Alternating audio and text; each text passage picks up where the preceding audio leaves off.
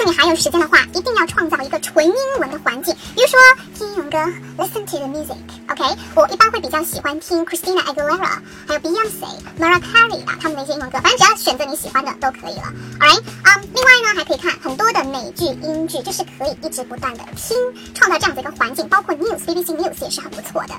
Personally, I recommend BBC News 啊，当然 VOA 也是 OK 的。我个人会比较偏爱 BBC 一些啊，比较喜欢它的一些新闻的那个播报那个 style 吧。呀，第三个方法呢比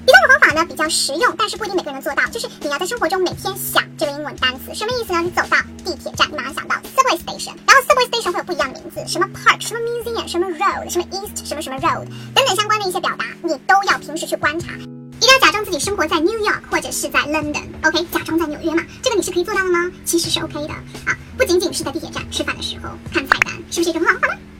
？Thank you for listening, and I'm Maggie Tao。邓一皮小姐姐会在未来给大家带来更多的早读的内容哦，一定要锁定我的频道。如果你想要免费学习旅游口语，美剧口语，还有等等相关的零基础的音标口语的话呢，在这个月赶紧加入我们的微信群，私信我的微信三三幺五幺五八零，就可以得到很多的免费课程，还有我们海量的学习资料，一共三百句哦。